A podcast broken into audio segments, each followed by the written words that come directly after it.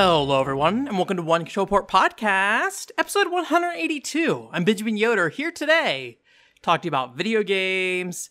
If you uh, live in the U.S., happy post Thanksgiving. If you didn't know, on Thursday in the U.S. we had Thanksgiving, so um, or yeah, Thursday.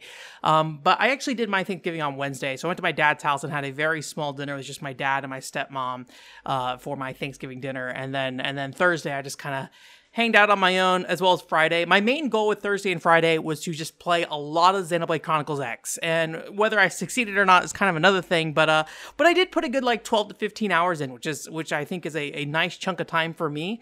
When I play JRPGs, I typically um kind of stretch them out these days. I, I don't like it, but that's just kind of how it is. Um, and and I had gotten probably about another 15 hours into that game over the last month and a half. So in total, I was at like 45 hours um, and now I'm at like a, a, little under the 60 hour mark, I believe. So I might put another like three to four hours in just to kind of, you know, push forward a little bit more and just kind of get a nice cutoff point because I will probably put this game on hold again for, for another couple months here and then go focus on other things. And, um, you know, I've, I've talked about this game a lot over the years. And, and if you don't know, you know, I'll probably have something where I eventually kind of fully some of my thoughts about the game. Although I did write an article a long time ago in like 2015 or 2016 uh, about about kind of my experience with that game up to the 100 hour mark. Um, because I, I I've probably mentioned this before, but I've, I lost my 100 hour save file right before I beat the game. So I was like, ah, and being a big Soft fan, I feel like I have to beat it. So that's kind of why I've undergone this this this suffering yet again. um, but yeah, you know, j- just to kind of sum up my biggest issues with the game, probably um, is just the fact that it is a big open world game, and and you know, I'm not a huge big open world fan, so I have a lot of problem with the structure of that game overall, and just this feeling of progression that I feel like a lot of times you don't know, kind of, you don't really get a good feeling for how far you are in the game or anything like that. It just kind of feels like you're doing a grind, and you're just kind of you know turning the gears of the game and you're like I have no idea where I am in this story plot or where I'm going or what what this like you know path to the finish even looks like. I'm just doing one thing at a time. You know, just like one gonna do this side quest where this little no Nopon lost their their cargo to a bird. I'm gonna go kill that bird, get the thing, and then turn it in and be like, all right, what's next? um, it's very Western RPG-ish, and I'll kind of I'll probably talk a little bit about that in, in, a little bit here actually. But um, but, but my biggest issues probably that I just continue to struggle with are things like um, one of the kind of the key things in the Xenoblade series that I personally don't like, but there is a fan base who do enjoy, or there's a part of the fan base that does enjoy this, is like the mixing of high level monsters and low level monsters. So you'll go do like a level 32 quest or something, and then the monsters for that level 32 quest will be sitting right beside monsters who are level like 45 or 50. Um, and this is also like really troublesome for how the quest system in Xenoblade Chronicles X work, where you will you'll start a quest and then um, you basically can't do anything else um, um, until you complete that quest, at least in terms of like major story content or anything. So it's like if you get to a position where it's like you're fighting level 45 monsters and you're level 30 and like well i got to grind out 15 levels. Um, there's often restrictions on who can be in your party at that time.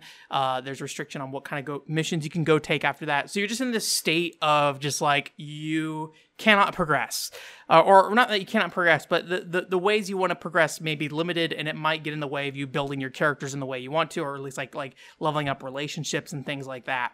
So it's just it's just a little frustrating unfortunately. Um, there's a lot of things in that game that i think are are just a little frustrating. They just add up to be a lot. That game is a, a desperately need or was in desperate need of a patch um, but that just kind of never got. I think they did get like one or two patches, but it never really addressed a lot of the major issues of that game.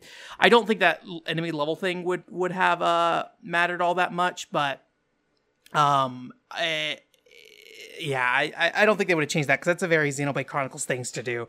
But there's a lot of other things like with just the user interface, how the party system works, how the mission system works, that I think uh, generally would have um, benefited from like another pass over it basically. And I hope if they do bring it to Switch at some point that they do kind of resolve those is- those issues.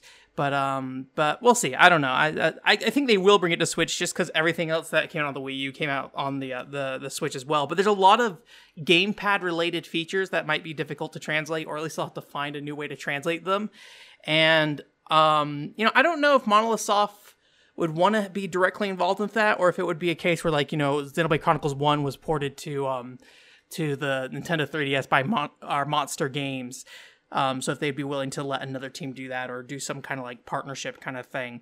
I mean, Xenoblade Chronicles One was completely remade, essentially not completely remade, but they they did a lot of work on Xenoblade Chronicles One um, when they put, brought that to Switch. So I wouldn't be surprised if they want to do something similarly with Xenoblade Chronicles X at some point. My only hope is that if they add new story content and like significant new story content, that they add a way for you to um, do that without playing the main game again because as somebody who really didn't have that much of an interest in playing the original Xenoblade Chronicles, I was super thankful when uh, in the Xenoblade Chronicles Definitive Edition they included that future connected storyline, and in that future connected storyline they they let you jump straight to it, so you didn't have to go play the main story to do that. So if they if they do add something like that, if they do like a re-release of Xenoblade Chronicles X on the Switch, I would love if they make it easier or maybe some way you could import your save file over. I highly doubt that's the case because I imagine those kind of ties would need to be built into the Wii U version of the game at that point. Um, but but yeah. So, anyways, that happened. Um, I'll probably put another like three or four hours in maybe here in the short term, and then just kind of put it back on my shelf, and we'll we'll get back to it. Um, there actually was um a just kind of coincidentally there's a Kotaku article that came out um I believe on on you know, sometime this week. I don't remember what day actually, but, anyways, um, they, they kind of had an article that was about the history of, of Monolith Soft and talking about kind of the struggles that company had over the years. Uh, if you don't know, Monolith Soft, you know, largely made up of a bunch of old ex Square Enix people who were working on, um, you know, Final Fantasy and then made Xenogears and then went off and made their own company with Xenosaga. And if you want to know the full story in detail, I'll, I have that Kotaku article linked in the, um, the description here. Um, the big thing is, and, and I think the story up to Xenoblade is very strong overall, or, or at least the article is very good at portraying that that kind of early tumultuous period for for Monolith Soft um, um, before Xenoblade. I think the part that that article kind of fails to really deliver on, and and maybe this just wasn't the point of the article or something. And I, I kind of mentioned this on on Twitter a little bit. Was they they kind of get up to Xenoblade Chronicles X and they're just like, man, this game or like like they, they really pushed themselves with this game and and for some reason they were like oh but then it's also like them trying to you know be a leader in the RPG genre and create some some new type of RPG for for that. But then they also mentioned this in the article. I know this is probably all over the place. Sorry, um, but but so they're like talking about like oh you know the fact that Xenoblade Chronicles X is this big open world thing and it's super ambitious and they're like hey we're gonna have online multiplayer and things like that. Um, and it also kind of talks about the fact that a lot of those things weren't delivered on, but it just kind of like glosses over it, like, oh, these things didn't happen. it, like it like doesn't really criticize the game at all in, in a way, which is kind of weird. It was just kind of like, oh, this game is great. Also, the story, as far as you know, the story is basically incomplete from my understanding. Um, I have not gotten to the end of that game to say what that means, or if it's really incomplete, or if it's just you know it leaves like a, a, like the space for a sequel or if it's like the story just stops or something right?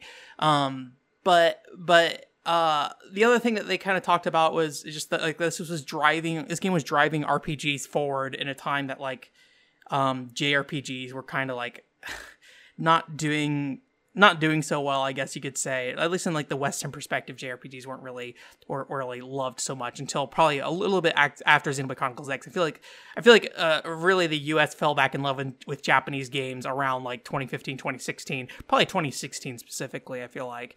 Um, but then, like in the article, they also mentioned this, and this is something I mention all the time about Xenoblade Chronicles X, is that there's literally just a quote out there of Monolith Soft being like, "Yeah, we wanted to make a Bethesda game." So, so, it's like, how can you be a leader if in the RPG genre if your goal is to make a Bethesda game, right?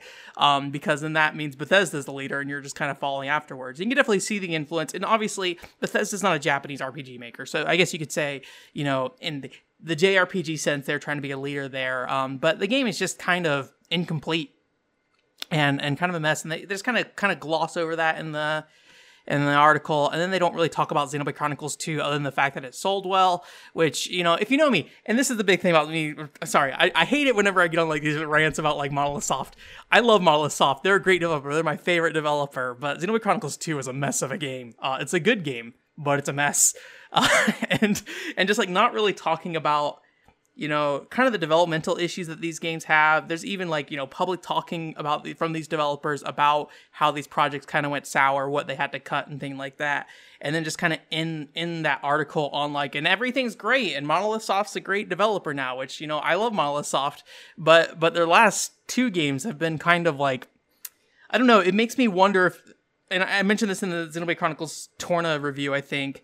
I was just like, it makes me really wonder, like, if they really learned any lessons when they created Xenoblade Chronicles 1, or if they just kind of happened onto that because with Xenoblade Chronicles 1, they were, like, really pulling away from kind of the, the, the goal of what like the Xeno series was of just like we have to make some massive universe thing where this this game fits within the puzzle piece of this giant image kind of thing. And um and it doesn't really like and, and Xenoblade Chronicles 1 fits really well because it doesn't try to do that and then every game after that tries to like fit itself in some massive story or in the case of Xenoblade Chronicles X it it tells it tells a story well beyond what it's capable of doing um and and then ends up kind of faltering in that regard. So I don't know. I d- I don't really believe the personally, I don't really believe the narrative that Monolith Soft is like suddenly this amazing developer who makes like AAA great games all the time. Um, if anything, I think Xenoblade Chronicles 2 is like the most 2005 video game they've made in a long time. Um, but again, I don't think that's necessarily a bad thing. It's just looking at that conversation that they have about those games in the article, it's a little like, I don't know. I feel like they could have done more to get a more rounded view of what those games are. Thank you for listening to me rant about Monolith Soft. I feel like I do this every six months. and here we are. It's like Monolith Soft and NieR are like the two games that I'm gonna vomit about every single time it comes up and then and then basically probably say the same things over and over and over again. I also played another video game um and I actually played this on on on Thursday. So if you didn't know, when I tried to stream Quest 64, I was having problems with my Nintendo 64, unfortunately. Uh, basically, any game I put into it would freeze in about 20 minutes to an hour, um, sometimes shorter. And so I was just like, well, what's the problem? So I like swapped out the expansion pack on the Nintendo 64 with the original jumper pack to see if maybe that RAM was bad. Still had the issues. Swapped out the power cable. Still had issues. Um, and so I was just like, well, maybe it's the console itself. So I I went and bought a new uh, Nintendo 64, n- old new Nintendo 64. So it is a used one.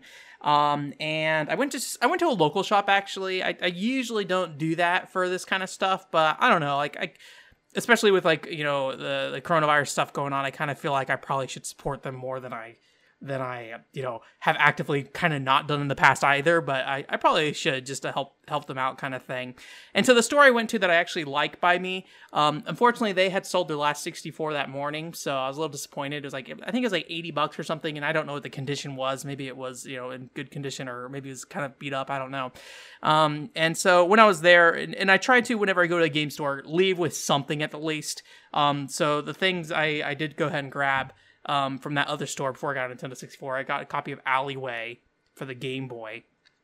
Um, as well as uh, this game and Alleyway. Like I just saw Alleyway when I was talking about Super Mario Land, and I was just looking at some footage. Like this looks all right. This looks like a fun thing to spend a little bit of time with. He has a Game Boy launch title. Um, and the other thing I got was Mountain Sports, which I haven't played this yet, but um, Mountain Sports, it's like the big reason I picked it up is because the box art looks like a We Ski ripoff, and the in-game visuals look nothing like the box art. It, the box art looks like some kind of knockoff Wii where the in-game graphics look nothing like Wii And then if you look online, you can actually find the original box art for this game, which matches the original, um, um, or matches the graphics in the game as well. So it's just like this really odd thing that's like maybe they weren't trying to rip off Wii but whoo boy, does it seem like it. Like even the main character has a very similar aesthetic.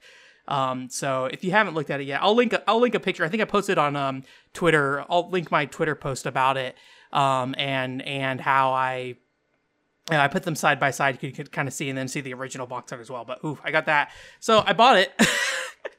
I probably shouldn't have, but it was like you know five bucks or something. So like sure, why not? Um, so I picked it up and maybe we'll check it out for like a couple minutes to make sure it's nothing like We Ski. But as far as I can tell, it's just like kind of a Olympic sports kind of game instead. Um, so anyway, so they didn't have Nintendo 64, so I went to the other game store. Um, and I don't like this game store as much because I feel like every time I go in there, there's like something I don't know. It's like I get in these like really weird. I don't know if passive aggressive conversations with the person behind the counter all the time there. Uh, it's different people all the time, so I don't know if it's like a culture thing. And I only have this problem here. Um, but like, so I got my 60, or they had a bunch of 64, so I just went and grabbed one of those. And I was like, can I get a, they force you to buy a controller with it. So like, can I get a first party controller? And they were like, sure. So they gave me a, a, a blue controller. Um, so I got that, and it is a first party controller for sure. Uh, the big thing is, is that the analog stick on it was replaced with one of those GameCube style analog sticks rather than Nintendo six, like the original analog stick. Um, and I noted that because I was like, ah, like maybe I don't really care so much about getting the controller if that's the case, and maybe I'll, you know, go elsewhere or something, and, and maybe just get the console if I can do that or or something because I didn't really want this controller per se. Um, and they got into, I don't know, they, they started getting like really defensive about these analog sticks, which if you don't know, the Nintendo 64 analog stick situation is not great in general. Basically, the analog sticks are very uh, prone to wearing down over time. I don't think any of my 64 analog sticks work perfectly anymore. Um, I could be wrong about that, but but I, I know the one I'm using right now is is not amazing, but it's good enough but like these replacement analog sticks, like this GameCube one that I got on this controller, um, they don't have the same like sensitivity or or in some ways like analog nature to them. Like the GameCube one, if I recall correctly, the big issue with this one is that basically it feels like you're doing a digital analog input. So it's like you're moving your character, but like as you move the stick around, it doesn't react to the angle changes. So it feels more like using a D-pad on an analog stick than it does an actual um, an actual Nintendo 64 controller, unfortunately. So, yeah, I, I, need to look in to see if there's been any developments there. I know there's like one other alternative kind of stick you could get that was um that I think was a bit more faithful to the original controller, but those GameCube ones just are kind of awful. Um, and so the guy at the store just like had this big old fit with me about like, well, these are the ones we put in all the 64s. They're just as good as the original analog sticks, and this is what all the like these other controllers use, which is like the like third party aftermarket Nintendo 64 controllers. And I'm just like, all right, dude, I just was, you know, seeing if you had one with like the normal analog stick rather than this thing. Um, and then so I, I kind of stepped away for a moment just to figure out if I wanted to actually um, get the 64 there or not. I looked at prices online and it was basically about 100 bucks for the 64 there. I was like, eh, this is probably about right. Um, I, I don't know 100% for sure, but basically, basically I just like browsed eBay or something and it seemed somewhat reasonable on pricing, and then obviously I don't have to pay shipping, and you know the unit's right there in front of me, and you know get a limited warranty with it and things like that. So yeah, so I got that 64, um, and and I've been playing Indiana Jones in the Infernal Machine while I've been uh, testing it to make sure it works. Um, I did have a couple of issues with the, with the the thing, but I think that might be I haven't tested around with other games, so I don't know if that's an issue with the 64 or or just like the cartridge contacts being dirty. So I cleaned out the cartridge contacts, um, and and I spent about three hours with it. And at the very least, even though there's like graphical issues that I've had off and on, and I again I don't know how much of it is the game itself, maybe the cartridge itself, or things like that. Um, largely, it's been fine, um, and it's been enough that I can play through the game without too much trouble, kind of thing. Um, but it does it does worry me a little bit about these kind of um, I don't know. I feel like uh, I feel like continuing to have trouble with my 64 even even after I replace it, and then uh, and then still having graphical issues from here and there. I'm like I I don't know where this issue is or if there's like some kind of long-term issue with this hardware that that's not going to last super long so even if i buy another used console i'm still going to have issues kind of thing right um so i don't know but uh i'm going to spend more time with it see if anything happens um, and and then after that, I don't think there's any real like real aftermarket solution for the 64 that isn't like you know I think Hyperkin released some kind of 64 aftermarket solution, and um, it I think it's like basically like a software emulation, so it's not something I I super personally have a lot of interest in. I'd rather I'd rather struggle with original hardware that's like flawed than I would with like work with software emulation, probably on a 64, especially because I think this 64 uh, emulation is like notoriously hard or whatever. Uh, and then when I was there, I also got a copy of like Top Gun um, for the GameCube because it was cheap enough. I think it was like a I think seven or eight bucks or something like that. And then uh, I also got some uh, digital novel for the PC um, or Super CD-ROM. It's called uh, Yawara. Yawara. I don't know if this is based on an anime or something. It probably is. This guy on the back of the case, uh, it's like an old dude. I don't know how to explain him other than he's an old dude.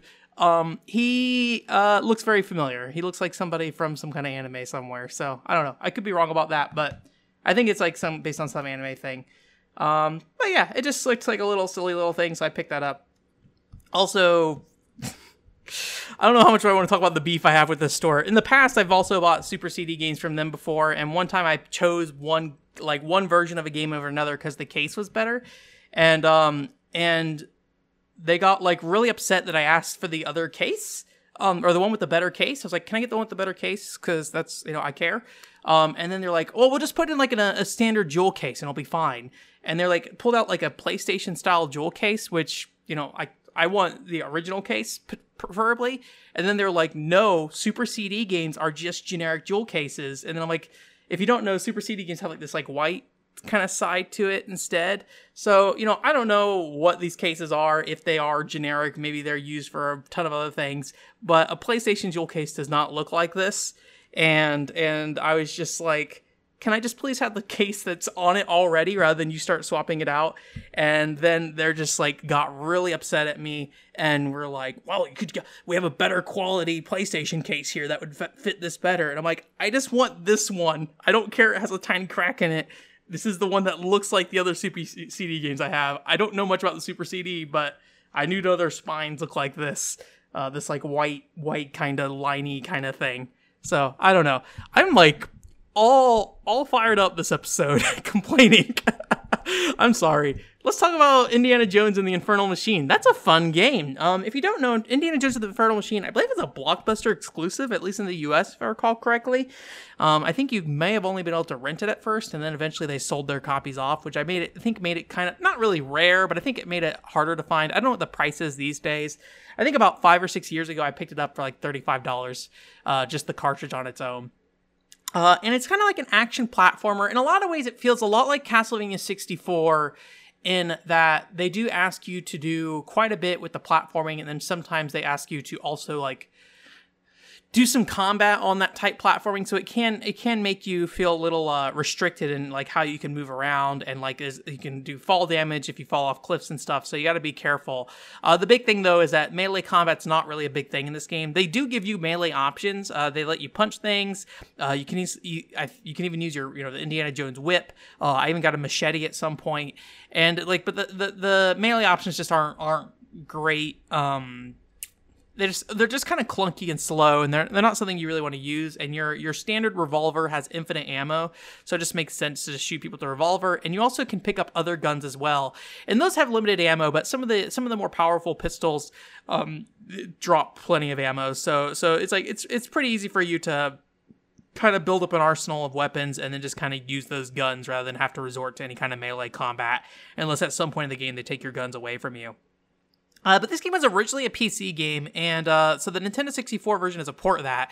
And it does very much show, like, when you think of, like, the level design in a PC uh, game around this time, like, you know, the late 90s, um, it, it's definitely, I'd say that the level design's usually pretty dense, and I feel like there's not a lot of very clear signs of what you need to do in the environment a lot of times like sometimes you'll need to whip across like a, a, a cavern or something like that and and just like the the actual whip point's just not very visible. So uh, so it's just kind of hard to tell what you're doing there. And then also there's just like a lot of um kind of obtuse, obtuse puzzles at times. Like there's a there's a, part of the dungeon where you have to or the, one of the uh, levels i did where you have to like basically fix this clock and you have to kind of go up and down this clock over and over and over again pulling different levers and things like that to start this clock up. And then you have to pull this bell up on this other tower and then like pull this bridge out then you could send like the spinning statue across. It would then smack the bell which when you smack the bell it would like open a door or something like that. So it's just like these, these kind of complicated puzzles and things like that. So it feels very PC game like in that regard.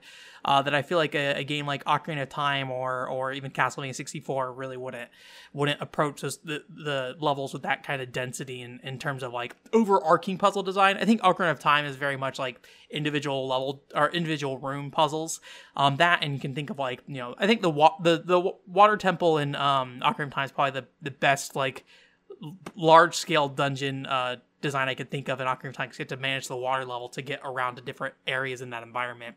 But this game, it definitely feels like every every like puzzle is across multiple rooms. You got to go get various items, and you got to go find the right place to use those items and things like that. Sometimes it means you have to go all the way back to the beginning of the level to go do something and things like that. So, so it's a pretty pretty uh, broad game in terms of exploration.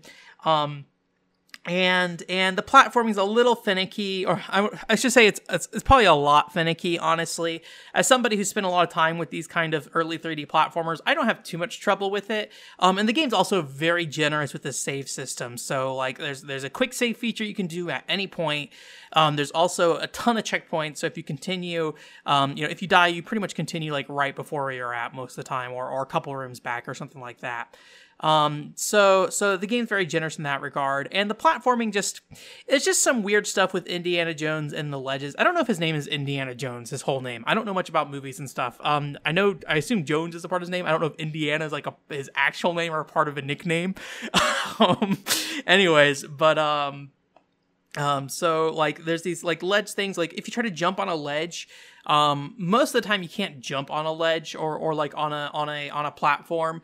Uh, you have to actually climb up it. So if you jump towards like a a block that's like slightly higher, and even if you mostly get up there, Jones or uh, whatever his name is, Indiana Jones man, IJ, the IJ, Mr. IJ is gonna fall down, uh, and then but if you like walk up against the wall and are completely flat against it and press the A button, you like kind of climb up. So it's very precise within its controls and what you want to do, even more so than like Castlevania 64 probably. Um, I'd say it's probably maybe more finicky than Castlevania 64, but I could see the argument that it's just finicky in different ways than Castlevania 64 is. So I think it requires a lot of patience, but again very generous save system. So as long as you're okay with dying, um, I think it's definitely something you can you can work with, um, and, and, things like that. And it's actually got a really interesting um, kind of a I guess inventory management system because well maybe not interesting, but but basically, like you assign all all your items and weapons to the C buttons, and then you use the C buttons to take them out and assign them to your B button. So, like if you put a revolver on the right C button, you take out your revolver, and then it's on your B button for you to shoot. And then if you want to put away your revolver, you press the right C button again, which then holsters the the revolver. So it, it's just a lot a lot to its control scheme um, as well in that regard because you're doing a lot of like item juggling and things like that. So I think a lot of people might view that as a negative because it does doesn't require you to kind of like switch around a bunch of stuff all the time. But I do like kind of the, I don't know, the presentation of you know having like the rifle on Indiana or Jones's back or whatever, and then like basically pressing the button, which then gets him in a ready position with the rifle kind of thing. I, I think there's like some charm to that. Um, personally. There's also a ton of voice acting in this game. For a Nintendo 64 game, do not expect that much voice acting, but very little actual audio in terms of music. I might look up the PC version and see if the PC version has music, or if that was like an artistic choice, or if that was a, oh god, the Nintendo 64 cartridge does not have much space choice, and we want to put all this voice acting in, so cut out the music kind of thing. Uh, but you get the little cues, like whenever you do like a swing across the pit, you get the little bar bar bar kind of thing when, or like jingle when Indiana swings across the pit. So, yeah, those are video games. I played those. Um, and then other things I've been doing this week is also just kind of um, I, I grabbed a bunch of Nintendo promo discs that I had over the years, and I just kind of put them in my PlayStation 3 and just recorded like everything off of them. I don't know why I did that. I just kind of like it was easy enough to do, so I just did it. And I also put them in my PC. That was the big thing is I went to put them in the PC and see if they had anything on them. I think a couple of them had some like wallpapers and things like that. I was able to grab off the disc. I got I got a high resolution wallpaper of Crystal from Star Fox Adventures. So if you need that, I got you the hookup. um, and then some other stuff. I, I, I forget what else there is. It's like I think Mario Party wallpaper or something like that. Maybe I don't remember.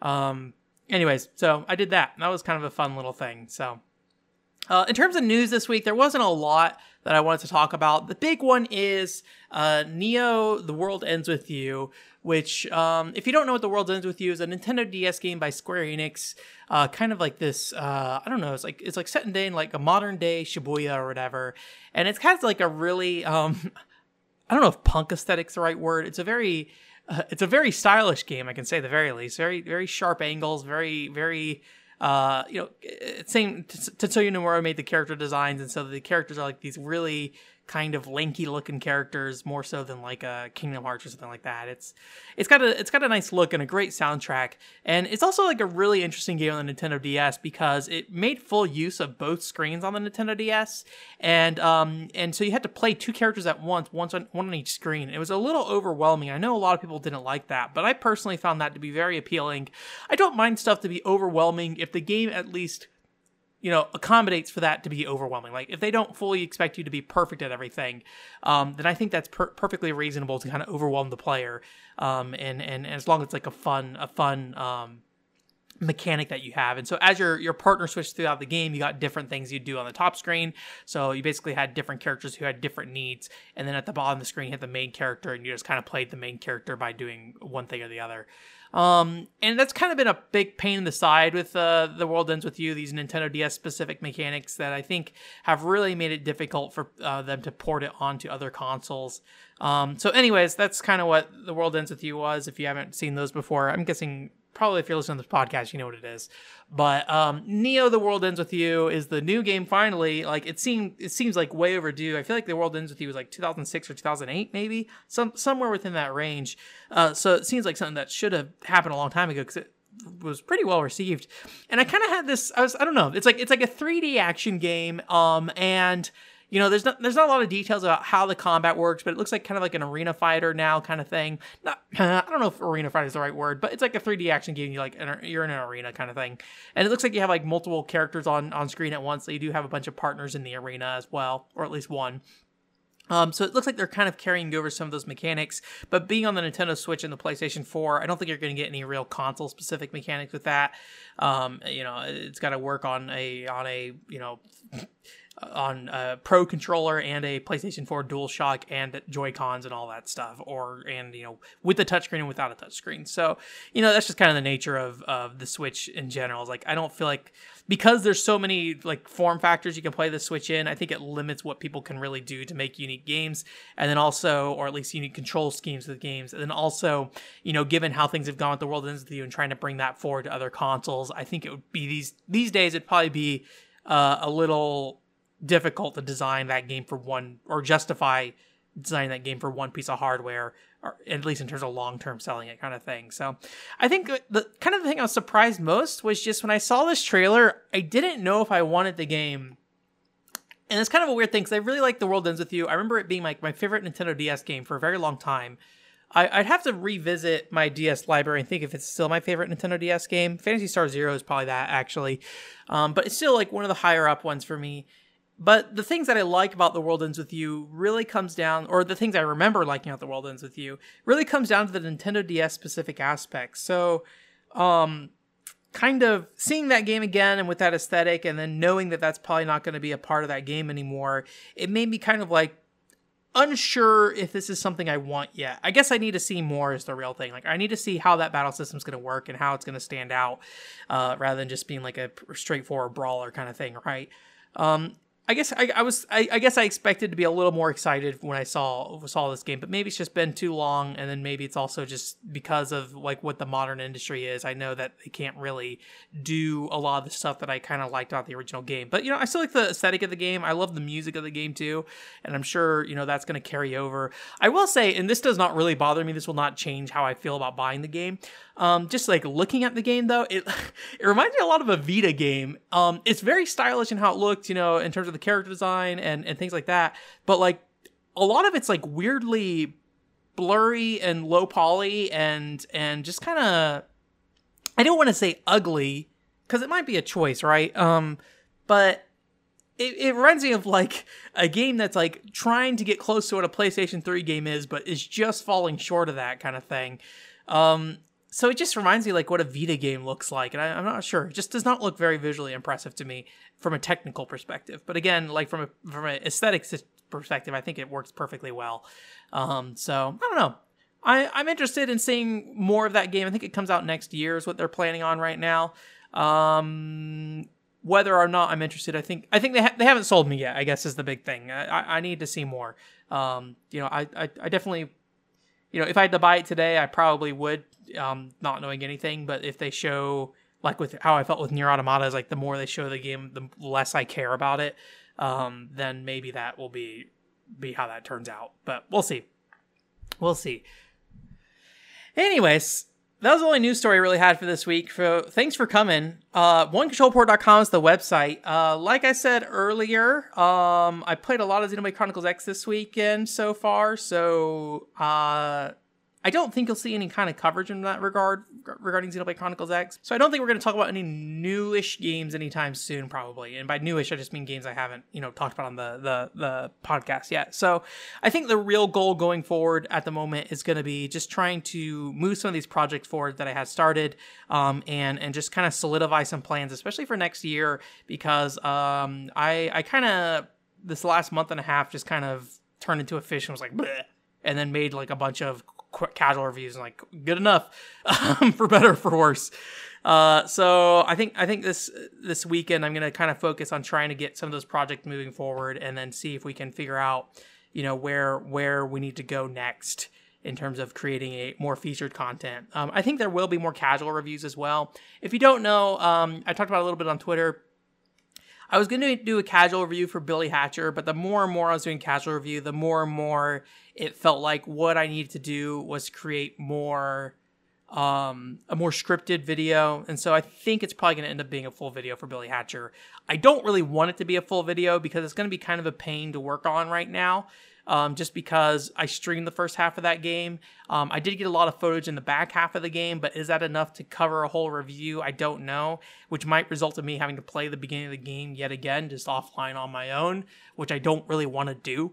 Um, so we'll see. Uh, Valkyria Revolution script I got to look back at. You know, I, I kind of put it to the side six months ago. That script is what really messed up the the back half of this year because I worked on it so long and never was able to find a solution for how I felt about the, the structure of that content. And there could it could be a point in time with with the Valkyria Revolution script that I'm just like I just gotta cut my losses and move forward on this because you know yeah this may not transition well, but we got to talk about these things in some way, kind of thing. And and so it might be kind of a more disjointed review. Uh, about that, so that's definitely there. Um, yeah, I, I just gotta, I gotta kind of, I haven't really spent the time this weekend, but I need to spend the time to kind of figure out what we're gonna do next and, and things like that. Um, in terms of what went up recently, we had the pickups video go up last week. It is kind of long. I wanted it to be shorter, but it came out to be another like 30, 40 minutes. I don't like how long they are. Um, let me know if they're too long for you as well. That'd be that'd be helpful feedback. If you don't mind them being as long as they are, then maybe I won't bother with it. Um, but I feel like maybe the pickups format isn't really working in the way I want it to work right now. So I might reconsider how to handle that. But I don't know. I'm I'm a bit uncertain of what to do about that. Um, I do want to talk about the games though in the in the pickups. I don't want to just be like, I got Yawara for the PC Super CD. What is it? Don't know. There's an old man on the back of the case. Um, so I don't really want it to just be that kind of thing. So yeah, uh, I think there's a family party. I, I, should have checked before the podcast started, but I'm pretty sure there's a family party uh, casual review going up this week on Wednesday. Um, I will go back and edit this if that's not the case. Otherwise, assume this is this is real and not a fake fake news story that we're doing here. And uh, yeah, and then we'll see from there. We're still streaming Industrial Agent Operation Espionage. If you want to come by and check that out, uh, it's the progress has been real slow going. I enjoy that game a lot, but uh, it's been taking us a long time to move forward with it. So I'm hoping as time goes on, I get a better understanding how that game's worked, how to identify uh, the issues that I'm running into, and and knowing when I need to kind of uh, re reevaluate how I'm moving forward in a mission, uh, so I don't spend an hour just kind of going around, poking around, and being like, I don't know what I'm doing.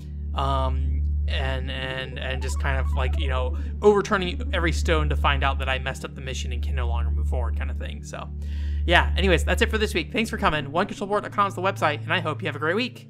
Bye.